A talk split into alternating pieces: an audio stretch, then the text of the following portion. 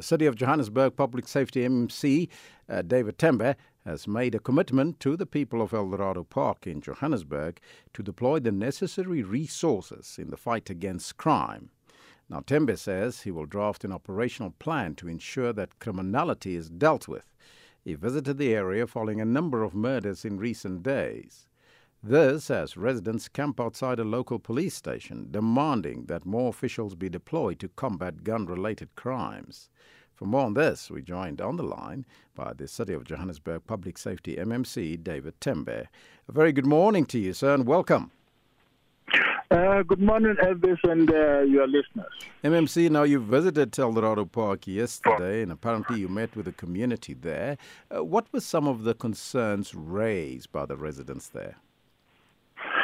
Yeah, yes, Elvis. The concern was that uh, there's lawlessness, especially with uh, uh, the use of guns, uh, drugs, and uh, the irresponsive of the police, and uh, the illegal occupation of the buildings that belong to the city. Hmm. Now, Eldorado Park has been plagued by drugs and gang violence, and over the years, different government entities promised to intervene in the matter. I even recall the former president Jacob Zuma visiting himself the area, and yet the area still continues to face the same challenges. So, what immediate plans are there in place to curb the drug abuse and the violence in the area? Yes, they mention all those issues. It's that uh, we do respond as the police uh, but it's a once off. We go. They said that we go there, and then it's an operation. The operation whereby the officers are there, big uh, the cars are driving around, and visited the criminals, and they get arrested.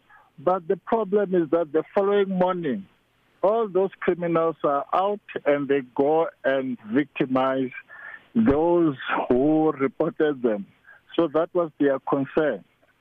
So, what are you going to do about it? And do you believe that government, you and the police, have the capacity to deal with the gun and, and gang violence in that area? Yeah, from the city point of view and the SAPS, we ha- we need to from today we need to draft or to do an operational plan whereby we will we have to be consistent in what we are doing.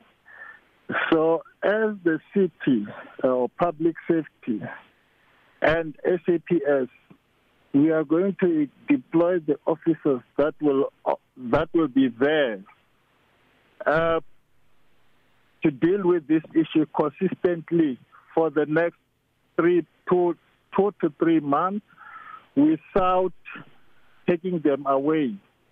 Uh, because once you are there, we need to stay there so that it can be a once off. So we're going to deal with it 24 uh, 7.